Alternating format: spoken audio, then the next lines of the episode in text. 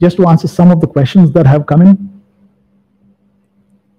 Okay, so first thing is, is God allowing bad things to happen in my life?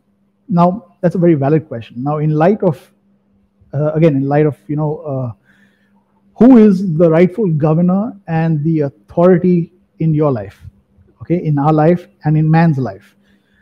As we discussed, the, the rightful governor, the rightful authority, the only authority in our life, in my life, is me.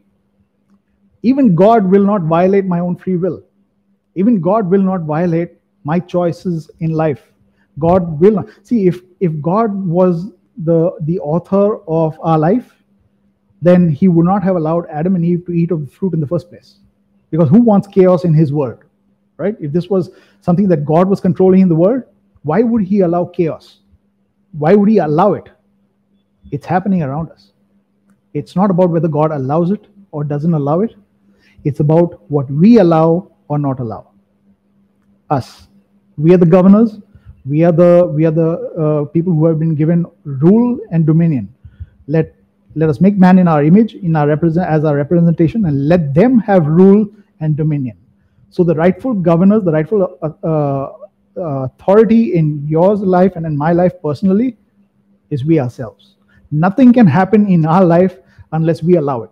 So, to answer that question very plainly, it's like how does how do bad things happen in people's lives? Let's go back to what we were discussing in the beginning, right? We we look at things that are happening in this world and we say, "Oh, this is a possibility. It can happen to me." The moment you say that, you have allowed things to happen in your life. The world should not tell you what can or cannot happen to you.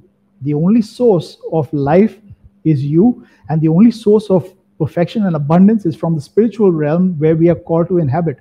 The moment we inhabit the spiritual realm, the reality that we, where we are from, we allow that perfection to manifest through our souls. How does that happen? We know that this is the only possible thing that can happen in my life. Nothing can happen in my life outside of what I allow. And what I allow is only what is my reality, which is the heavenly realms, which is the heart of my Father. Nothing can happen outside of that reality. So when we know our reality, when we know that we are living in eternity, which is a perfect and complete reality, nothing can take place in our life. Nothing, absolutely nothing. Right? You and I are the authors of our own life. What we need to do is renew our mind in a way where only the Holy Spirit and only Father God is telling us who we are not the world. Oh, you're poor. You're you don't have this. You don't have that. You are you're, you're not smart enough. You know, it's like you're not rich enough. It, it, it has no bearing on your life. The world cannot tell you who you are. Like I said in the beginning, our identity is not derived from who we are. From, sorry, from what we do, or from what people say, or from who people say we are, from what we accomplish in life. It has no bearing whatsoever.